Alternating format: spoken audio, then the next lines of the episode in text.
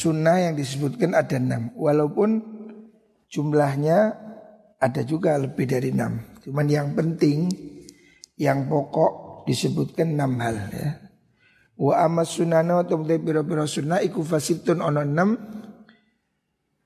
Terus yang pertama takhirus sahuri rupani ngakhirakan sahur. Mengakhirkan sahur ya. Jadi disunahkan orang melakukan sahur itu diakhirkan ya. Jadi sahurnya kira-kira sudah mendekati subuh ya. Sahurnya itu dianjurkan sudah mendekati subuh ya. Rasulullah Shallallahu Alaihi Wasallam bersabda tasaharu fa inna fis sahuri barokah.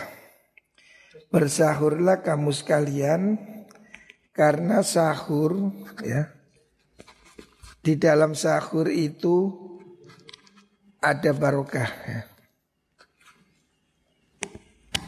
Sahur itu ada barokah. Jadi kamu disuruh sahur.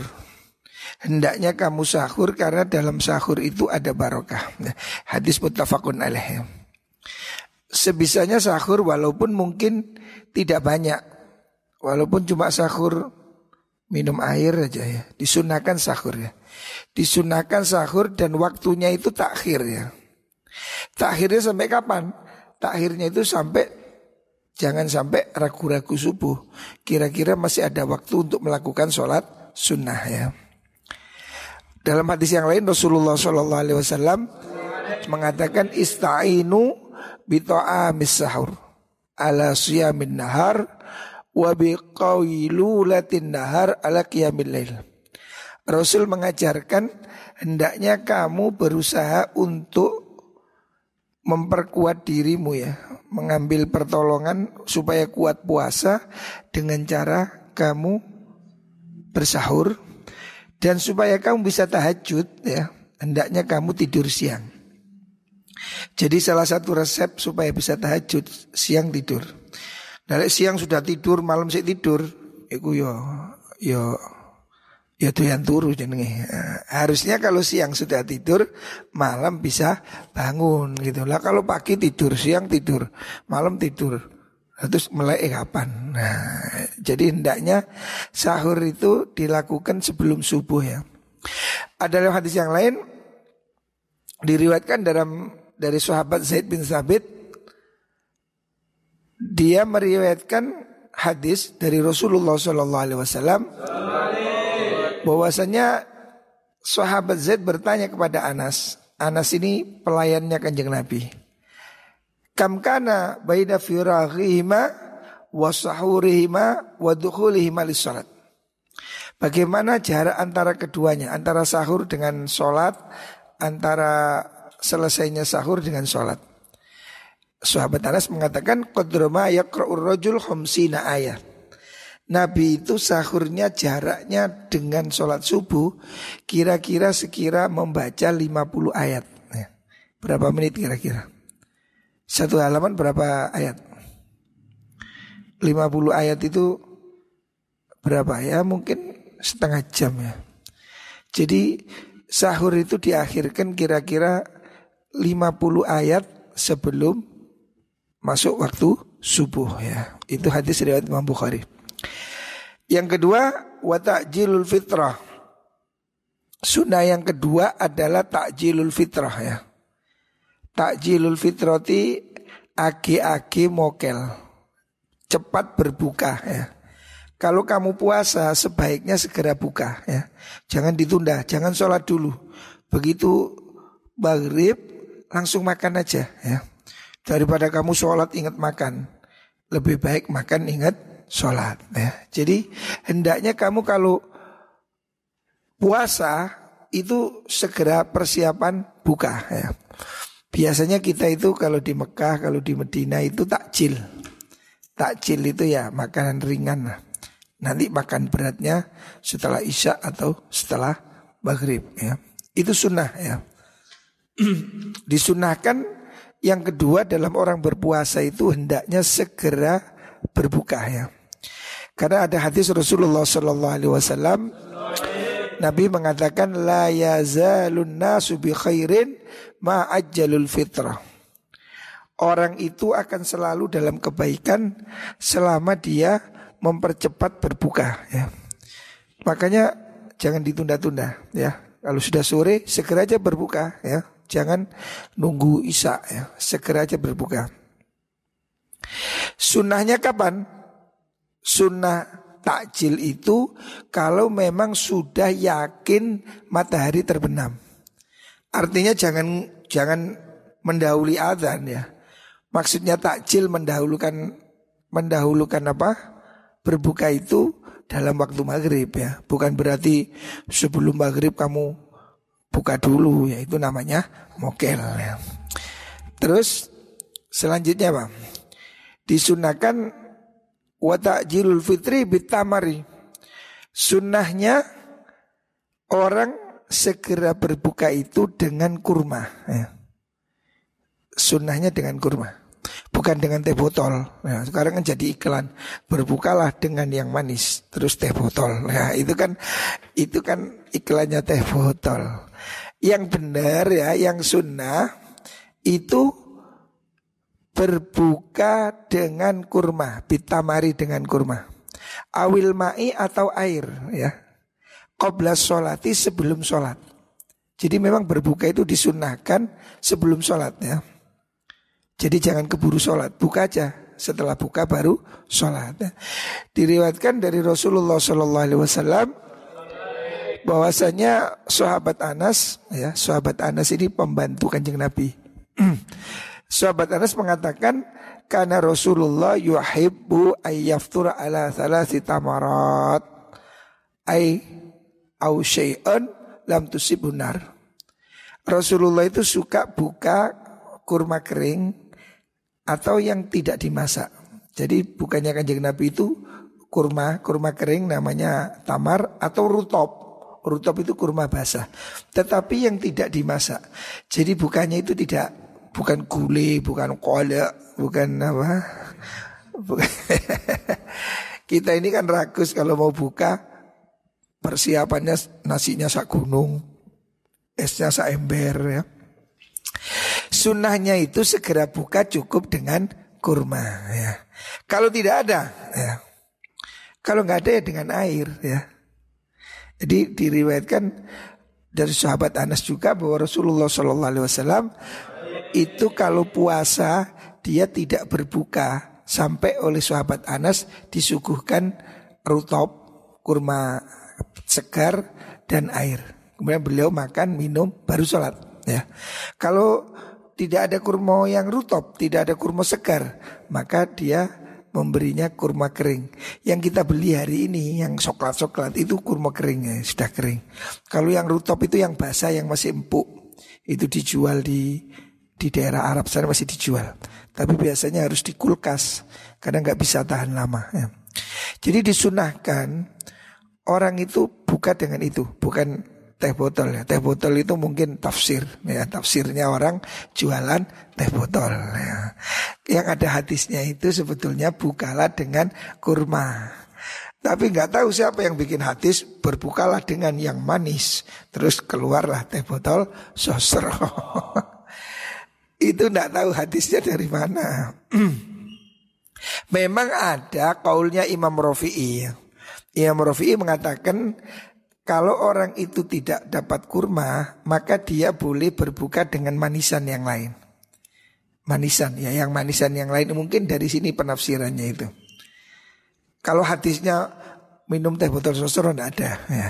Itu penafsiran ulama dari kurma itu manis, maka ada yang menganjurkan kalau tidak ada kurma ya kamu buka pakai apa manisan lah. Boleh itu permen, boleh itu kue-kue ya. Tetapi air juga penting ya. Kenapa pakai manisan? Karena memang menurut menurut penelitian dokter orang puasa itu kan kadar gulanya turun, lemes. Makanya untuk mengembalikan energi itu gula. Lah kurma itu mengandung gula ya, mengandung apa itu gulanya tinggi. Makanya orang itu kalau lemas puasa terus makan kurma itu langsung cengar gitu ya. lebih lebih sehat ya. Kalau ada kurma, kalau nggak ada kurma ya ya boleh yang lain nah rambutan juga tidak apa-apa. Sekarang yang ketiga watar kusiwaki ba'da zawal. Watar kusiwaki lan tinggal siwakan ba'da zawali sause sire serngingi. Sunnah untuk tidak bersiwak setelah matahari tergelincir. Maksudnya apa? Setelah zuhur. Kan zuhur ini begini, matahari itu kan berjalan dari timur ke tengah namanya waktu istiwa. Kalau sudah geser ke barat namanya waktu zuhur, waktu zawal ya. Maka orang yang puasa itu dianjurkan tidak siwakan setelah apa? Setelah zawal ya. Siwakan kayak begini nih, siwak. Nah, ini namanya kayu arok. Ini hukumnya sunnah. Sholat, ngaji ya. Ini sunnah. Ini namanya siwak. Siwakan disunahkan pada setiap hal ya. Kecuali bagi orang yang puasa setelah masuk waktu zuhur. Ada yang mengatakan setelah asar. Kenapa? Karena siwak ini keistimewaannya kayu siwak ini bisa menghilangkan bau mulut ya. Kayu arak namanya. Ini kayu siwak. Ini menghilangkan bau mulut. Nah, mengambil hadis yang kemarin disebutkan orang puasa itu memang harus sabar bau mulutnya itu walaupun basin itu lebih harum di sisi Allah daripada minyak misik. Artinya pahalanya di sisi Allah ya. Lebih harum daripada misik menurut kamu gitu loh. Bukan berarti Allah salah mencium, bukan ya. Makanya bau mulut itu sudah tidak dihilangkan. Tetapi ulama juga berbeda pendapat. Ada mengatakan tidak makruh. Itu kan cuma penafsiran. Kan tidak ada larangan sebetulnya.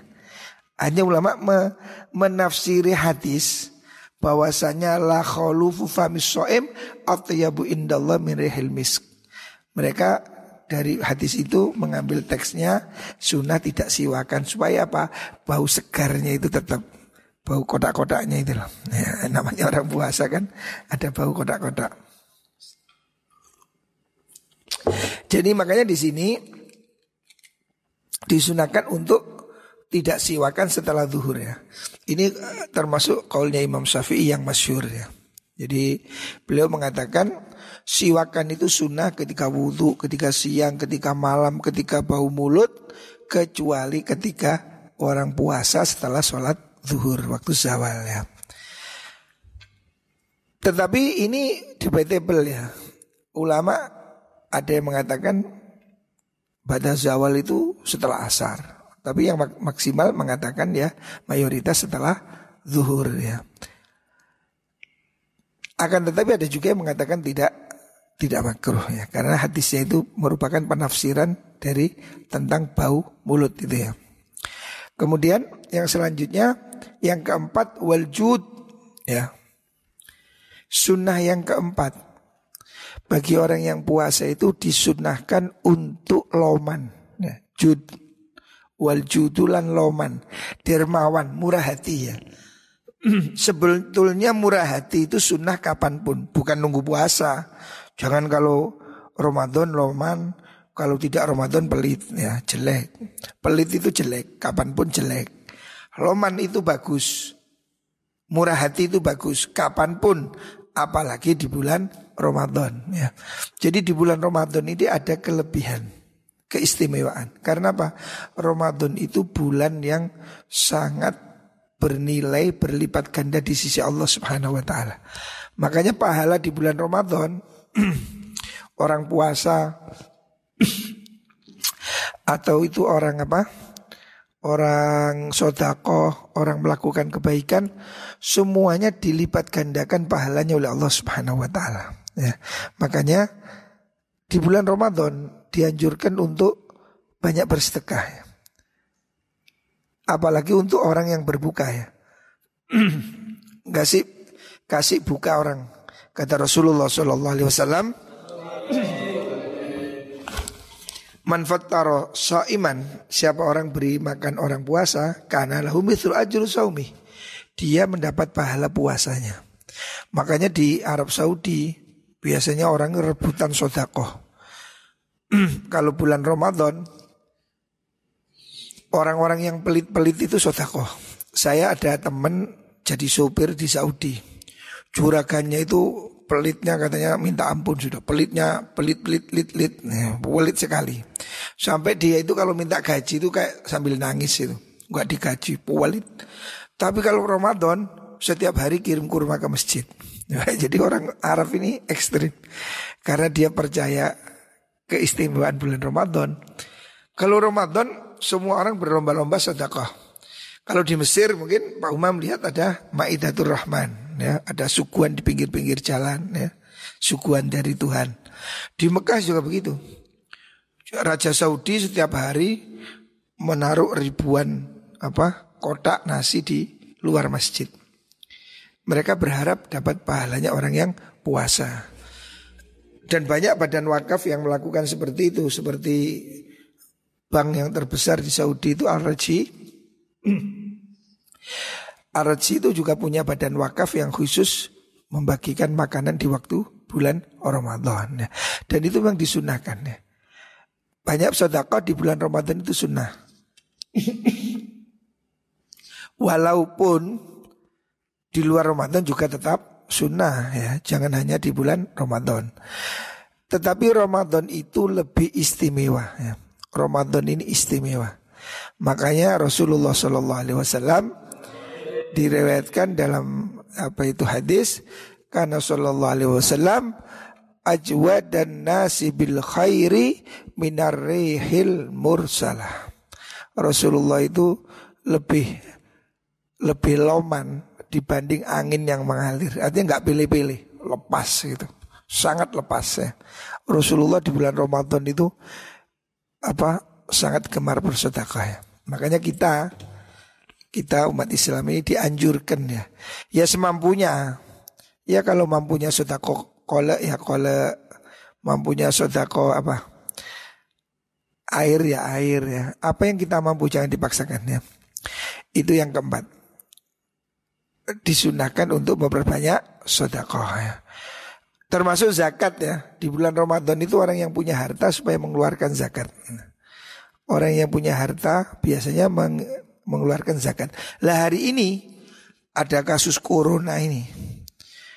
Dianjurkan untuk mempercepat zakatnya kita keluarkan sekarang.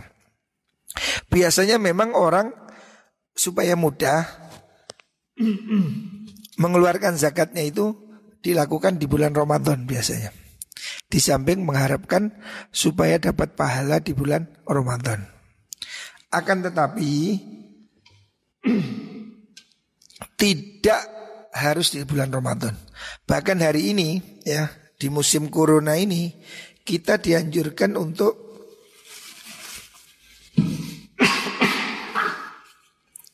dianjurkan kita ini supaya zakatnya dikeluarkan sekarang. Karena sekarang ini banyak orang butuh. Musim corona ini kan pekerjaan sulit ya. Sehingga sekarang ini kan banyak kasus kriminal, pencurian ya, jambret dan lain-lain. Karena ekonomi sulit. Makanya dianjurkan hari ini orang-orang yang kaya ya, orang-orang yang punya harta dianjurkan agar Ramadan ini sebelum Ramadan kalau bisa zakatnya sudah diberikan ya. Tidak, tidak harus Ramadan. Mengeluarkan zakat tidak harus di bulan Ramadan ya. Tapi kalau diberikan di bulan Ramadan memang ada keistimewaannya ya. Yang kelima wa mudarasatul Quran. Sunnah yang kelima disunahkan bagi kita orang yang puasa ya disunahkan deres Quran wa mudarasatul Qurani lan deresan Al-Quran. Artinya kita disunahkan tadarus ya. Kita kan ada tradisi setelah Isya tadarus itu memang sunnah ya. Itu bukan hanya budaya, itu sunnah ya. Jadi yang namanya tadarus itu ada yang dengarkan, ada yang baca gitu loh, saling menyemak ya. Itu yang dilakukan oleh Rasulullah Shallallahu Alaihi Wasallam. Ya. Rasulullah itu ya diriwayatkan Rasulullah itu kalau di bulan Ramadan melakukan tadarus dengan malaikat Jibril ya. Rasulullah melakukan tadarus dengan malaikat Jibril. Artinya kanjeng Nabi itu membaca Quran di semak ke Jibril. Makanya kita Atau malaikat Jibril membacakan kepada kanjeng Nabi ya. Seperti hadis dalam riwayat Imam Bukhari. Makanya kita disunahkan di bulan Ramadan itu hatam Al-Quran ya. Karena syahrul Ramadan alladhi unzila fihil Quran ya. Bulan Ramadan ini ulang tahun turunnya Al-Quran. Hendaknya diusahakan hatam Al-Quran. Dulu ayah saya ya, ayah saya ini kalau ndak hatam Quran, ndak dibelikan baju saya. Jadi setiap hari itu dikontrol sama ayah saya. Zaman dulu baju itu mahal, ya saiki baju murah. Masa kecil saya baju itu mahal. Makanya ayah saya itu kalau belikan baju hari raya itu ditanya dulu jus berapa. Oh. Berapa kali tanya jus berapa. Kalau sudah hatam baru saya diajak sama ayah saya itu ke Malang. Diajak berbuka di warung lonceng. warung lonceng ini warung yang itu loh masih ada sampai sekarang warungnya di Kidul Pasar itu. Ya, warung kecil itu langganan saya sejak kecil dulu itu. Jadi kalau Ramadan ayah saya ngajak ke situ. Berbuka di Masjid Jamek, takjil terus habis maghrib ke warung lonceng diajak makan. Nah, jadi orang tua itu dulu memotivasi anaknya supaya hatam Quran. Kalau belum hatam Quran, tidak dibelikan sepatu. Jadi kalau hari raya itu dibelikan sepatu, dibelikan baju, dibelikan kopiah gitu. Jika senang. Sekarang kan kamu beli baju sering setiap hari beli di Lazada apa ya. Kalau dulu tuh beli baju itu hal yang mewah. Nah itu sunnah ya. Baca Quran di bulan Ramadan ya. Dan disunahkan untuk membaca Quran itu dengan tartil dan tadabur. Tartil itu artinya bacanya jangan cepat-cepat, jangan mama mama mama mama mama gitu ya. Baca Quran yang tartil dan tadabur. Tadabur itu sambil memahami artinya. Ya. Kalau bisa ya bawa terjemahlah atau tafsirlah ya. Hmm. Usahakan kita berusaha memahami Al-Quran. Ya. Ramadan itu kesempatan yang istimewa. Ya. Wal itikafu yang keenam dari sunnahnya di bulan Ramadan yang keenam adalah beriktikaf ya. Iktikaf itu berdiam ya. Berdiam pada masa tertentu di tempat tertentu. Namanya iktikaf. Diam di mana? Di masjid. Tidak boleh iktikaf di kamar, tidak boleh. Iktikaf di jeding, oh, apalagi ya. Namanya itikaf itu hanya bisa dilakukan di masjid. Masjid apa? Sebagian ulama mengatakan harus masjid jamek, masjid yang dibuat Jumatan. Ada yang mengatakan boleh walaupun tidak jamek. Kan di Arab itu musola-musola ini disebut masjid. Masjid kecil-kecil jadi kayak ini disebut masjid. Pokoknya tempat untuk sholat jamaah itu disebut masjid. Dan memang diwakafkan sebagai masjid. Tapi tidak dibuat Jumatan. Nah, Ulama dia mengatakan itikafnya harus di masjid yang jamek. Ada yang mengatakan boleh di masjid biasa. Yang penting tidak itikaf di rumah. Ya. Kalau itikaf di rumah, iku jenenge ngendok. Tidak ada di kamar, ngendok itu. Ya. Itikaf itu di masjid. Kenapa? Karena masjid ini kan tanah yang paling dicintai Tuhan. Rasulullah Wasallam mengatakan khairul biqa alal ardi al masjid. Tempat terbaik di muka bumi ini masjid. Ya. Makanya itikaf itu di masjid, bukan di kamar. Lah, tempat yang paling jelek itu mana? Wasarul biqa al aswaq. Tempat yang paling jelek itu pasar. Kamu kerasan di mana? Masjid apa pasar? Pasar mesti ya. Padahal pasar itu tempat terjelek ya. Pasar itu banyak setannya.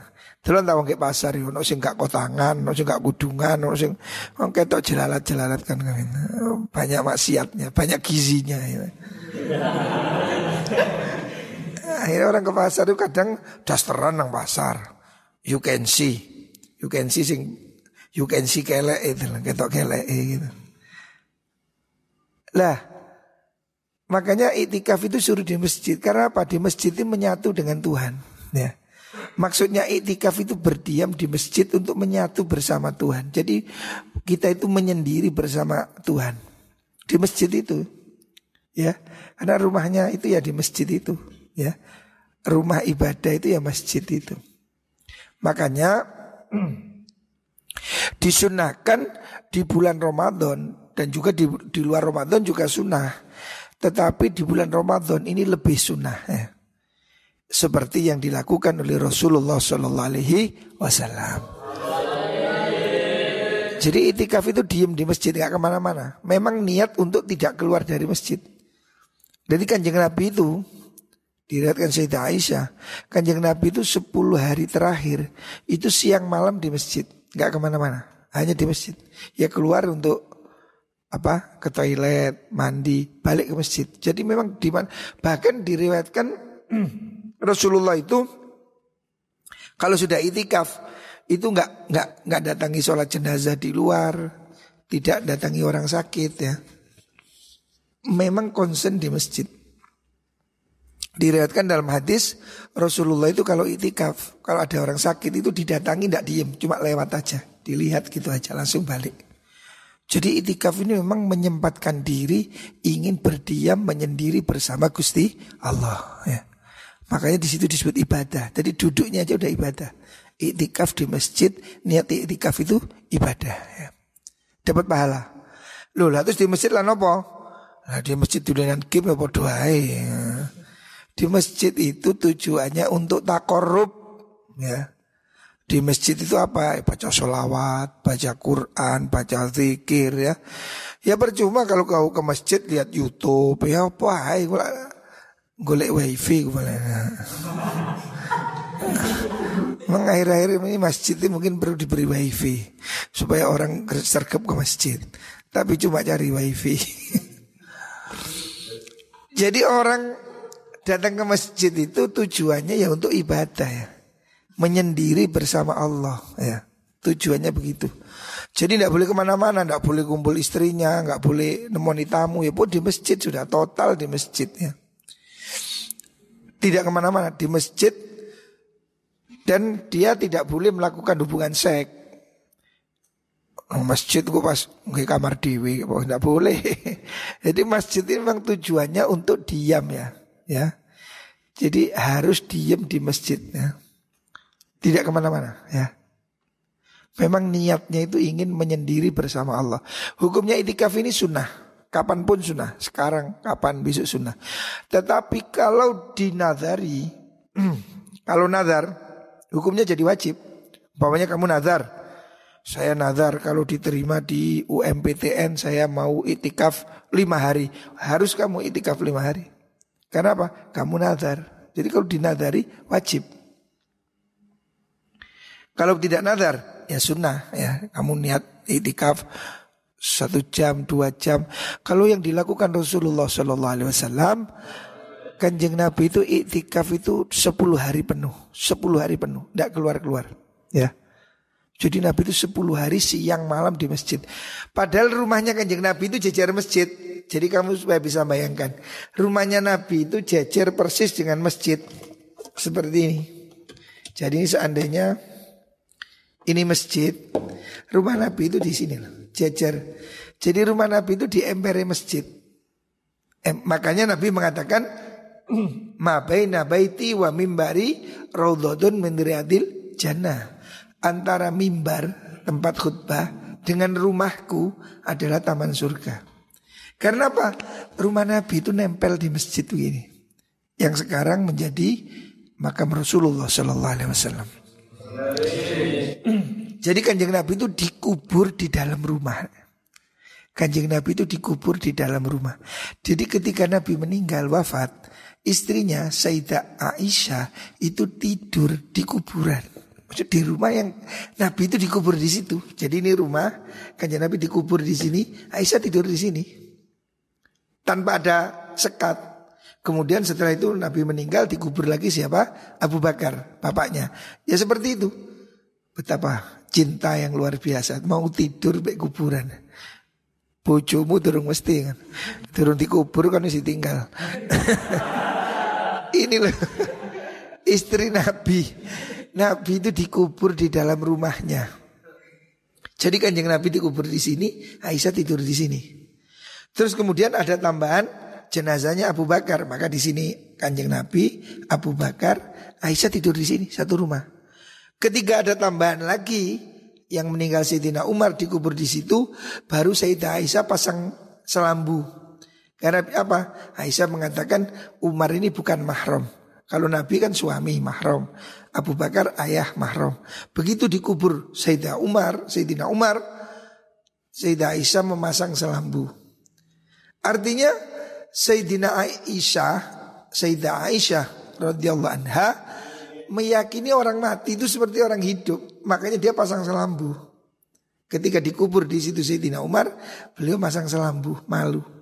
Karena ada jenazah kuburan orang yang bukan keluarga. Ya gitu loh. Jadi Sayyidina Aisyah aja apa me, suka kuburan. Nah, kita ini kok ada galak oh, itu penyembah kuburan. Lah Aisyah itu lah peturus kamar kuburan. Nah, orang Wahabi ini kadang Rata mengong. Orang ziarah kubur dilok-ilok nolak Sayyidah Aisyah bertahun-tahun tidur di kuburan ngawur aja kamu. Bertahun-tahun dia tidur di situ Sayyidah Aisyah. Sak kuburan, sak rumah dengan kuburan itu. Baru setelah ada Sayyidina Umar disekat. Karena Aisyah mengatakan saya malu ada Umar yang tidak mahram. Jadi cinta yang luar biasa, cinta yang tanpa batas. Jadi Sayyidah Aisyah itu merasa tidur masih bersama dengan kanjeng Nabi. Makanya dia tidur di samping kuburnya. Bayangkan saya kiki dia orang wedok gelem turu kayak kuburan nih lah. Coba ya. Ah, turun kubur kan is loro-loro nih bujumu. Makanya kasus si lanang loro sing wedok minggat. Turun mati sih tinggal minggat. Jadi disunahkan diam di masjid ya. Seandainya itikaf itu boleh di kamar, kanjeng Nabi pasti itikaf di kamar. Wong kanjeng Nabi rumahnya jejer masjid. Maka kanjeng Nabi tidak di kamar, Nabi itikafnya di masjid. Dan boleh mengeluarkan sebagian anggota badan. Jadi kanjeng Nabi itu diriwayatkan beliau itu pernah menjulurkan kepalanya. Jadi kan masjid jejer sama rumah di jendela. Nabi menjulurkan kepalanya keluar jendela sama Sayyidah Aisyah di disisir rambutnya. Aduh mesranya ini kan, kan Nabi itu disisiri kepalanya di luar disisir boleh ya mengeluarkan sebagian anggota tubuh. Tapi Nabi itu 10 hari full kalau Ramadan full siang malam Nabi di masjid meninggalkan semua urusan bahkan sampai nggak nyambangi orang sakit nggak menghadiri jenazah Nabi di masjid. Kalau ada orang minta dijenguk Nabi cuma lewat langsung balik nggak duduk. Ya. Jadi memang begitu pentingnya duduk di masjid itu. Ini perlu kita praktekkan ya. Nanti bulan Ramadan duduklah di masjid. Walau nggak sehari semalam ya satu jam lah, dua jam lah. Lakukan apalagi di waktu malam hari ya. Ini sunnah ya. Itikaf di masjid la siyama fil asril akhir. Apalagi di tanggal 10 terakhir ya. La siyama apa fil asri dalam tanggal 10 tanggal 10 al akhiri kang akhir. Fahuwa mengkoti i'tikaf iku adat Rasulullah sallallahu alaihi wasallam. Kebiasaan kanjeng Nabi sallallahu alaihi wasallam. Karena ono sapa Nabi idza dakhala nalikane mlebu opo al asru 10 al awakhir piro-piro kang akhir ya kalau Nabi itu ada 10 hari terakhir Tawa Tawiya mongko ngelempit sapa Kanjeng Nabi alfirosa ing leme. Alas tidurnya itu di dilempit. Kan Nabi itu tidur tidak pakai kasur. Kita ini hidup lebih enak dari Nabi. Kanjeng Nabi itu tidurnya cuma pakai tikar. Sehingga direwetkan oleh sahabat ketika Kanjeng Nabi meninggal yang memandikan jenazah Nabi itu masih melihat guratan garis-garis apa namanya itu garis-garis bekasnya lidinya kloso, kloso apa sih kan? Tiker itu loh. Jadi Nabi itu tidur di atas tiker daun kurma. Ketika dimandikan jenazahnya itu masih ada garis-garis di tubuhnya. Artinya membekas garis-garisnya apa? daun kurma itu di punggungnya. Jadi kanjeng Nabi tidak punya spring bed, ya. tidak punya kasur. Kanjeng Nabi itu tidurnya hanya beralaskan daun. Lah ketika bulan Ramadan 10 hari terakhir Kanjeng Nabi itu melempit Melipat tempat tidurnya dilipat Jadi beliau nggak tidur. Ya, Tidur di masjid itu sudah. Nggak nggak tidur di rumah. Dilipat tempat tidurnya. Terus Wasad dal mizar. Dan kanjeng Nabi itu dal mizar. Menalikan dan itu nalini al mizar ing sarung totot maksudnya bajunya itu diikat dikencang. Mengencangkan ikat pinggang. Nah kalau sekarang itu bahasa gitu. Artinya kanjeng Nabi itu ber, ber apa bersiap siaga ya jadi nggak nggak endeng-endengan memang bersiap siaga mengencangkan pakaiannya ya wada abah lan ngelanggengi sapa nabi waat abah lan ngelanggengaken sapa nabi ahlahu ing keluarganya kanjeng Nabi. Jadi kalau di bulan Ramadan 10 hari terakhir Rasulullah itu diem netap di masjid dan keluarganya juga diajak ke masjid. Jadi hebatnya. Padahal kanjeng Nabi itu tidak punya dosa, tidak punya salah, ya, tapi ibadahnya seperti itu. 10 hari tidak keluar dari masjid kecuali ada hajat. Ya seperti bayar apa ke toilet dan itu. 10 hari loh coba kamu bayang. Satu hari aja coba kamu bayang. Diam di masjid kuat apa gatel kabeh sikilmu. Golai handphone yang mesti kita ini hidup sudah dijajah oleh handphone ini handphone sudah menjadi setan kepeng ngaji, golek handphone turu, golek handphone semua benda yang tidak pernah lepas dari tanganmu ya handphone nih. Makanya sulit itikaf ini. Makanya kalau itikaf jangan bawa handphone. Memang kita itu itikaf itu niat mengosongkan diri untuk duduk bersama Allah. Dalam artian ya memang untuk konsentrasi ibadah baca Quran, zikir, baca sholawat. Kan kita ini diberi Allah waktu 365 hari setahun. Masa 10 hari aja disisihkan untuk Allah nggak bisa ya. Ya ini ini introspeksi lah kalau bisa lakukan ya. Di masjid terus tadi karena ono sapa nabi di bawah. Ai adamu tegesi nglanggengaken sapa Kanjeng Nabi ya. Adamu an nasoba ing kangelan fil ibadati ing dalam ibadah. Artinya kanjeng Nabi itu berusaha keras untuk ibadah, nggak enak-enak gitu loh. Jadi bahasa melipat tikar itu maksudnya menunjukkan sama sekali tidak santai. Jadi apa tikernya dilipat, celah apa sarungnya diikat. Jadi dia memang konsentrasi 10 hari itu sholat, zikir, baca Quran hanya untuk di dalam masjid. Nggak nggak ngomong-ngomong, nggak nggak ada kesibukan lain. Ini loh kanjeng Nabi, lah kita kita ini loh opo ya. Kita ini harus harus malu ya. Moga-moga Ramadan ini bisa itikaf ya. Lo katanya ada corona nggak boleh itikaf. Ya saya kira itikaf masa dilarang kan nggak kumpul orang kan bisa satu meter satu meter. Social distancing ya satu meter. Karena itikaf itu kan boleh siang boleh malam atau dijadwal lah biar bisa itikaf semua. Kasih nomor jam sekian itu ya. Kalau saya sih ya kalau kalau boleh usul jangan dilarang itikaf itu. Karena itu kesempatannya luar biasa emas itu.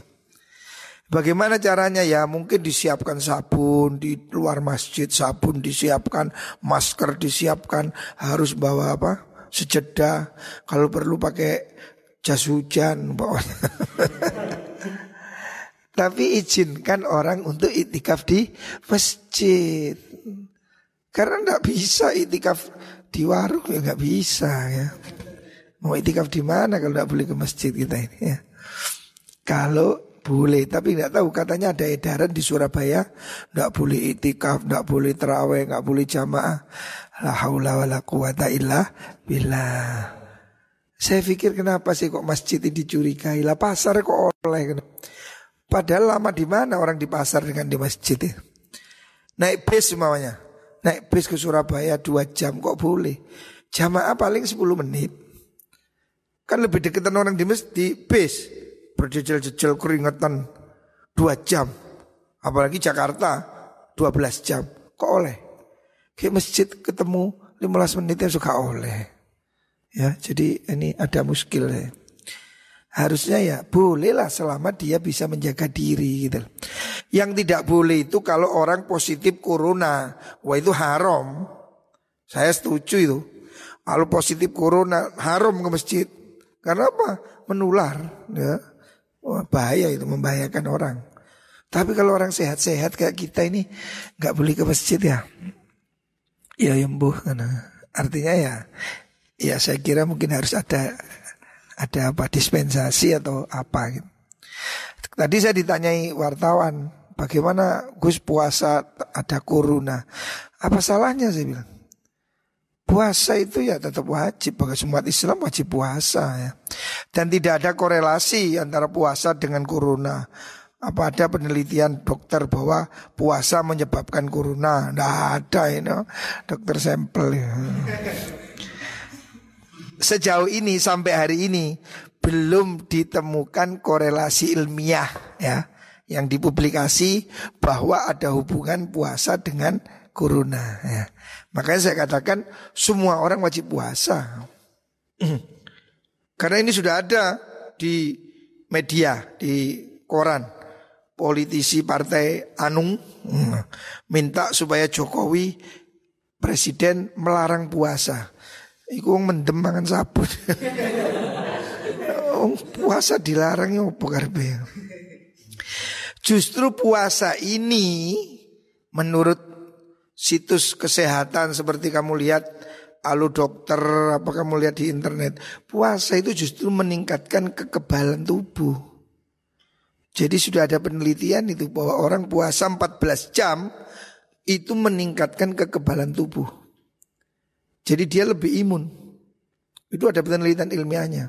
Saya sudah lihat itu di kompas.com, di aludokter, aludok.com. Puasa itu justru bagus untuk kesehatan. Bisa mencegah penyakit kanker, bisa mencegah resiko penyakit jantung, bisa yang pasti itu menurunkan berat badan, pokok makan ikan ake-ake dan juga meningkatkan kekebalan tubuh.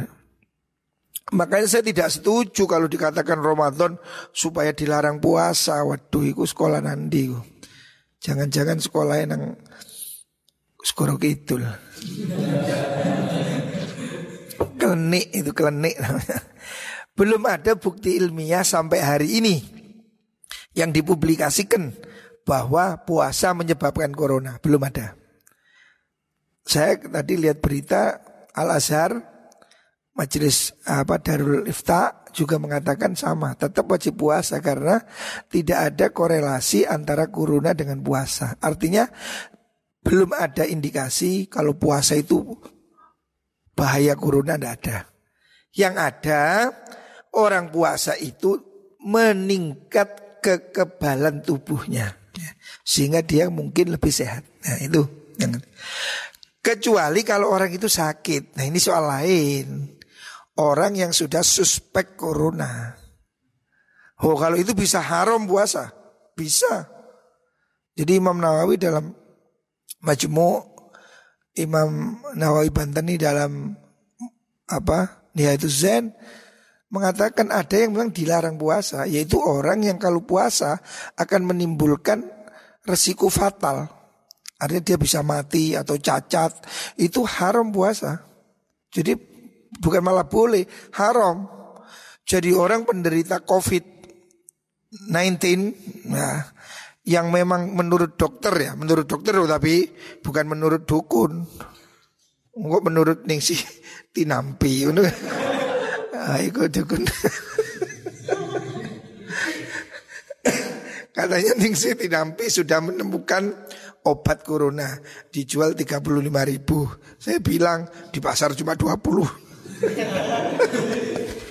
itu kan bagul jamu itu.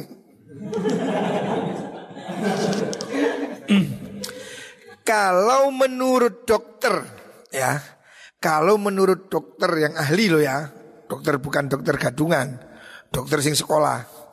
Kalau menurut dokter bahwa pasien ini fatal kalau puasa, umpamanya dia itu kena corona itu apa lehernya harus selalu diberi air, umpamanya ya. Muncul contoh ya, saya tidak tahu.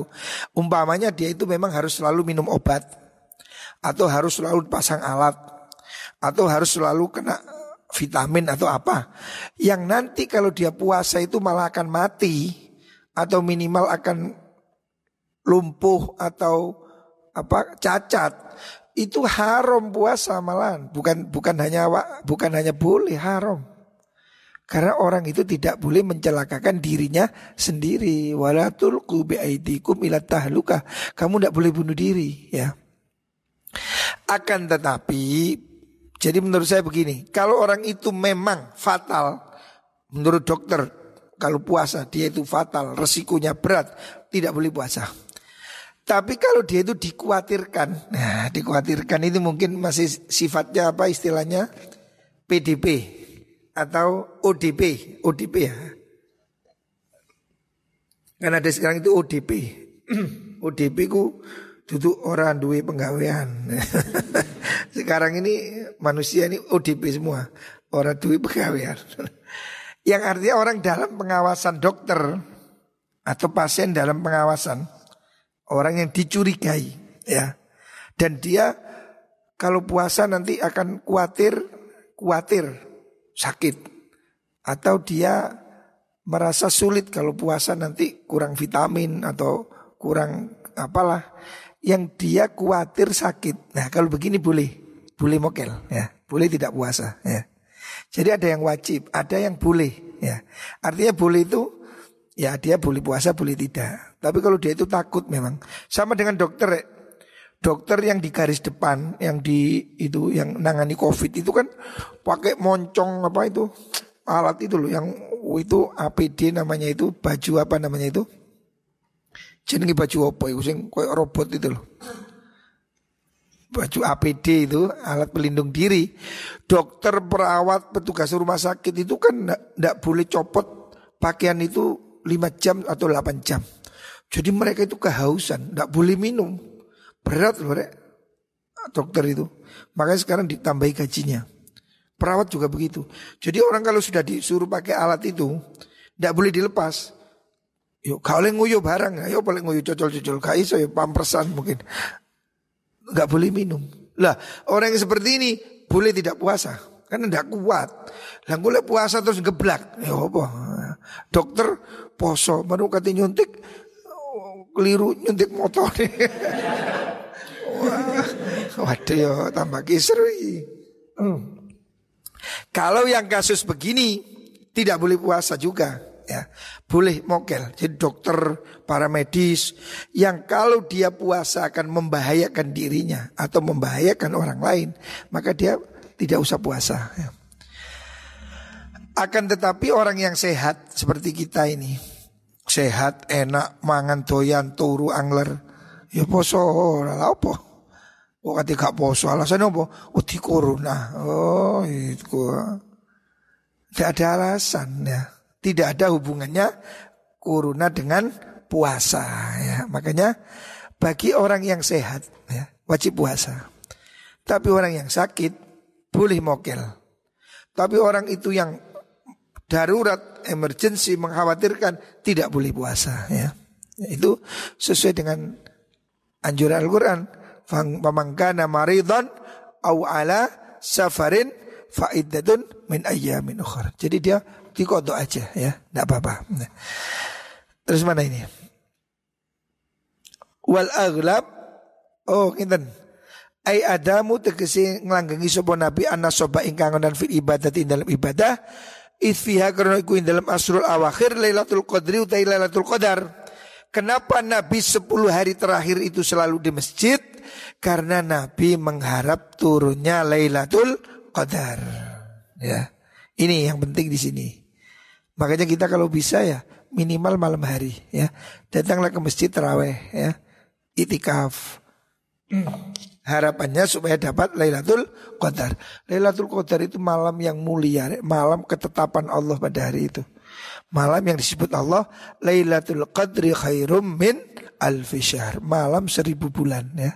Makanya ini jangan diremehkan ya. Lailatul Qadar harus kita cari. Ya. Kanjeng Nabi aja berburu. Jadi kanjeng Nabi 10 malam terakhir Ramadan itu di masjid untuk mendapat Lailatul Qadar. Lu lah Nabi terus sik godak. Kok awak-awakan santai ya apa ya? Hah? Ah keplek kayak gini. Kanjeng Nabi aja memburu lah kita ayam-ayam ya.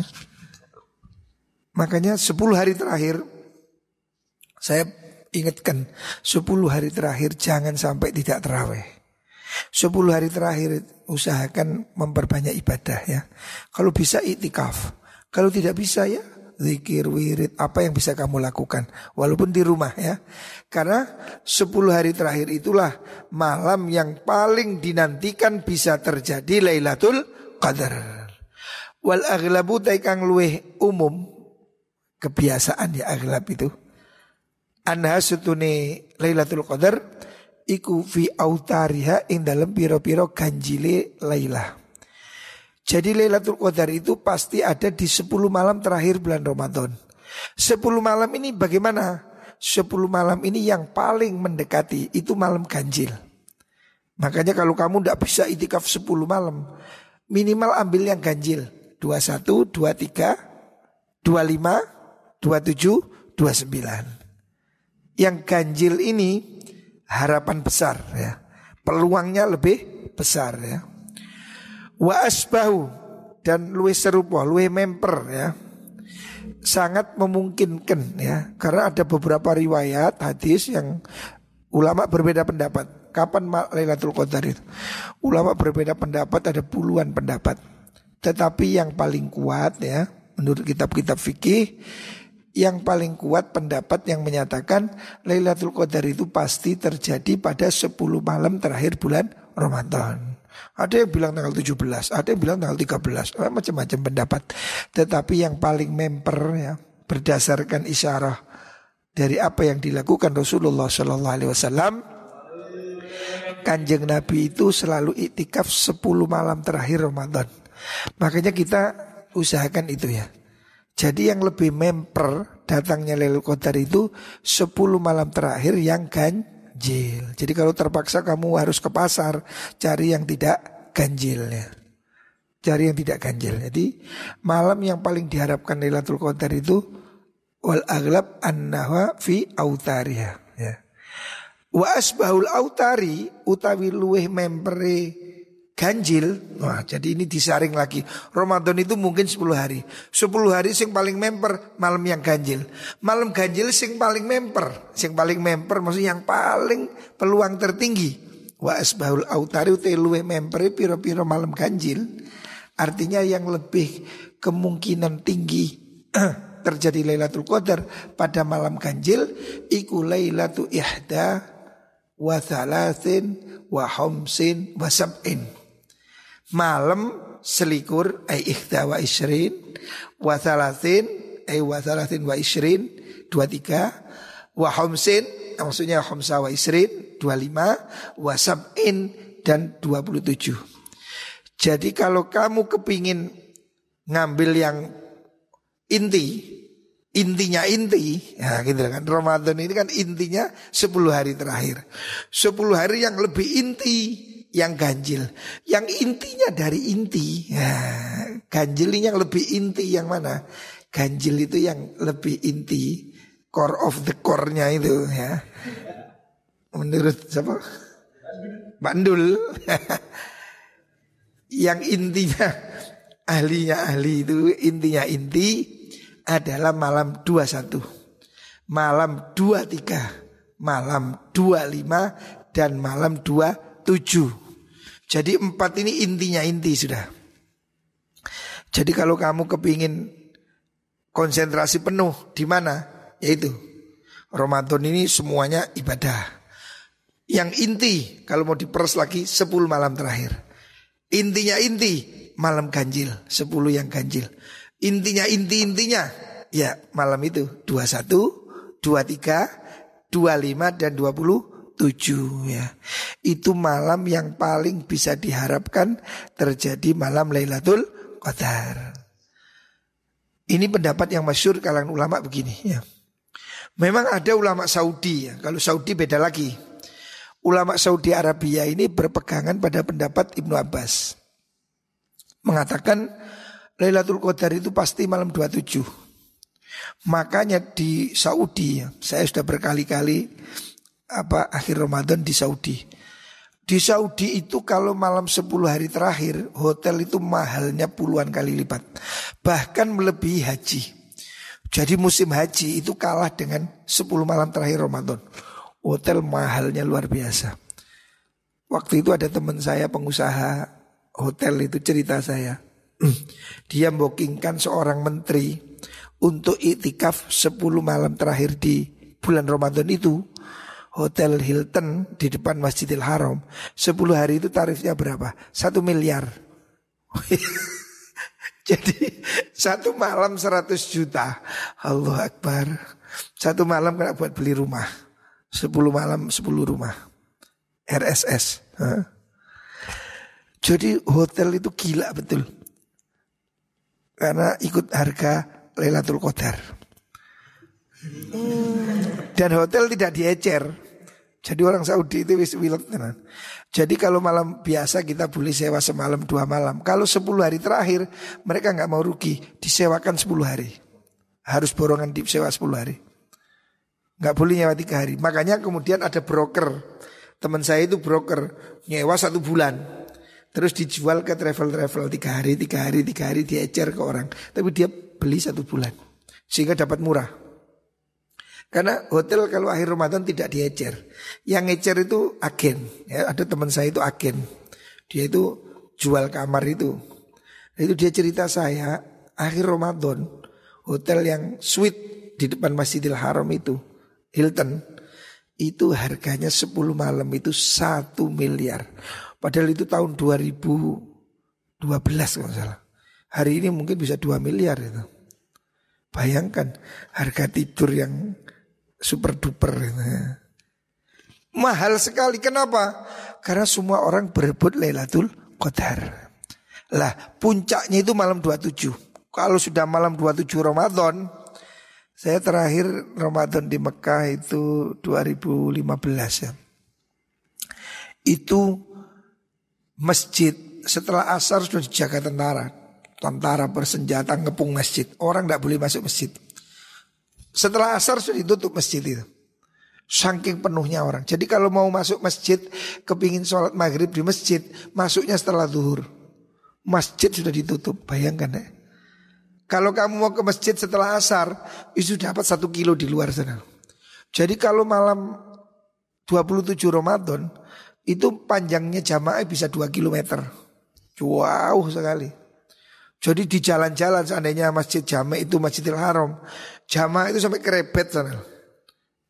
Jalan sudah nggak nggak bisa jalan. Jadi jalan raya sudah diduduki orang.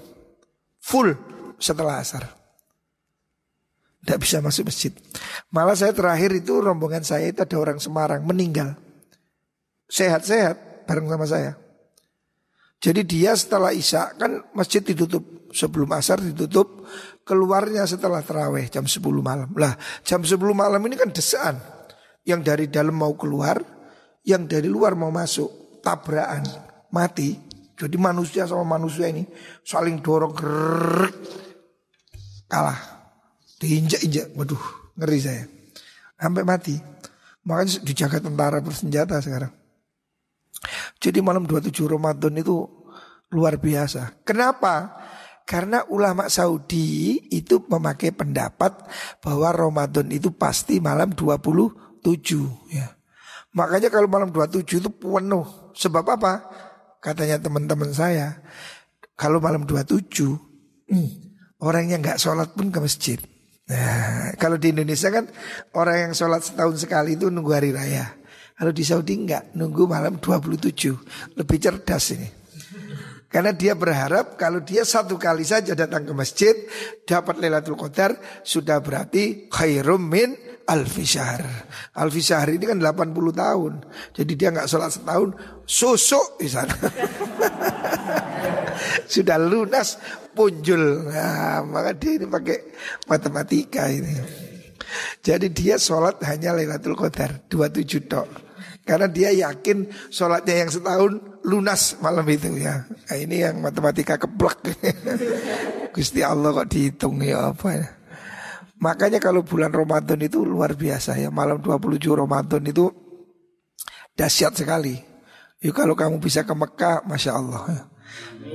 Ya saya Alhamdulillah sudah berkali-kali terawih di Mekah Hari Raya di Mekah, Hari Raya di Medina ya Itu kasusnya seperti itu Kalau malam 27 wah sudah Dan itu karena itu memang sunnah Maka orang rebutan ya Nah Nah itikaf itu disunahkan bagaimana? Aunawahu mana tadi? Mana tadi kitabnya ini kok lewat ini? Bentar. Jadi tentang sunnah itikaf tadi ya. Dan mana kitab? Watatabu fi hadzal i'tikafi aula. Itikaf ini terus menerus ini lebih utama. Ya, jadi itikaf itu tidak terputus-putus ini lebih utama. Ya. Jadi orang itu itikaf 10 hari full itu lebih utama. Maksudnya nggak keluar-keluar ya. Itu aula lebih utama. Fa'in nadharo sekarang kalau dia nadar ya, nadar itikaf lima hari umpamanya. Maka kalau dia keluar batal itikafnya harus dimulai dari satu lagi kalau nadar ya. Jadi kalau apabila orang itu nadar itikaf lima hari maka dia tidak boleh keluar lima hari itu. Ya kalau dia nadar, kalau keluar ya batal, dia harus memulai lagi kalau dia nadar ya.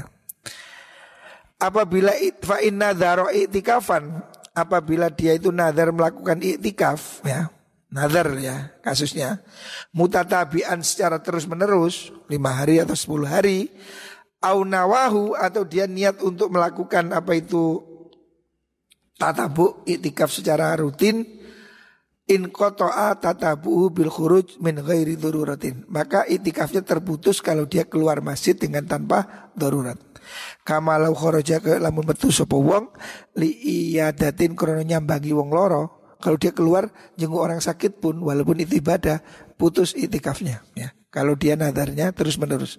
Au syahadatin utawa menjadi saksi au janazatin utawa krono ada jenazah itikafnya putus. Kalau dinadari terus menerus. Au tajdid harotin atau dia keluar untuk tajdidul wudhu juga tidak boleh. Kalau dia nadar ya. Jadi ada kasus kalau orang itu nadarnya terus menerus maka total tidak boleh keluar masjid. Kalau nadar ya. Wa in kharaja lil qada'il hajati lam yanqati. Tapi kalau dia keluar wa in kharaja lamun metu sapa wong di qada'il hajati karena hajat lam yang kotik mongko ora pedot apa iktikaf. Tapi kalau mau beol, mau kencing tidak apa-apa. Walahu dan bagi dia ai ya tawadhu afil bait. Orang itikaf boleh tawadhu di rumah, wudhu di rumah. Wala yang bagi ayat ruja ala suhlin akhar. Wala yang bagi lan orang sayuk coba ya ruja yang temetu sapa wong atau ketungkul ala suhlin yang ngasih kerepotan u akhar kang liyo. Jadi orang itikaf itu tidak boleh melakukan kesibukan lain bawa handphone, main game, nggak boleh ya. Harus fokus ya. Jangan mikir liau-liau. Karena sallallahu alaihi wasallam la yakhruju illa li hajatil insan wa la yas'alu anil marid illa maron. Rasulullah itu waktu itikaf itu tidak keluar kecuali untuk hajat, buang hajat dan tidak nanyai orang sakit ya padahal Rasulullah itu suka mengunjungi orang sakit, dia tidak ke situ kecuali cuma lewat aja, lewat langsung balik. Wayang katu tatabu bil jima. Tatabu terus menerus dalam itikaf itu putus karena jima. Walayang kotu ubit takbil tetapi tidak putus dengan karena mencium istri. Tidak apa-apa. Pokoknya nggak sampai hubungan seks. Walaba sefil masjid bit tayyib. Boleh di masjid orang itikaf pakai parfum tidak apa-apa. Waktu nikah boleh juga akan nikah menikah di masjid tidak masalah. Wanaum tidur juga boleh. Yang penting tidurnya jangan sampai mengotori masjid. Dan mengusap tangan di wadah. Cuci tangan tidak apa-apa ya. Itu apa cara untuk melakukan itikaf. Moga-moga kita semua bisa melakukan itikaf. Ramadan ini semoga diberi kesehatan oleh Allah Subhanahu wa taala.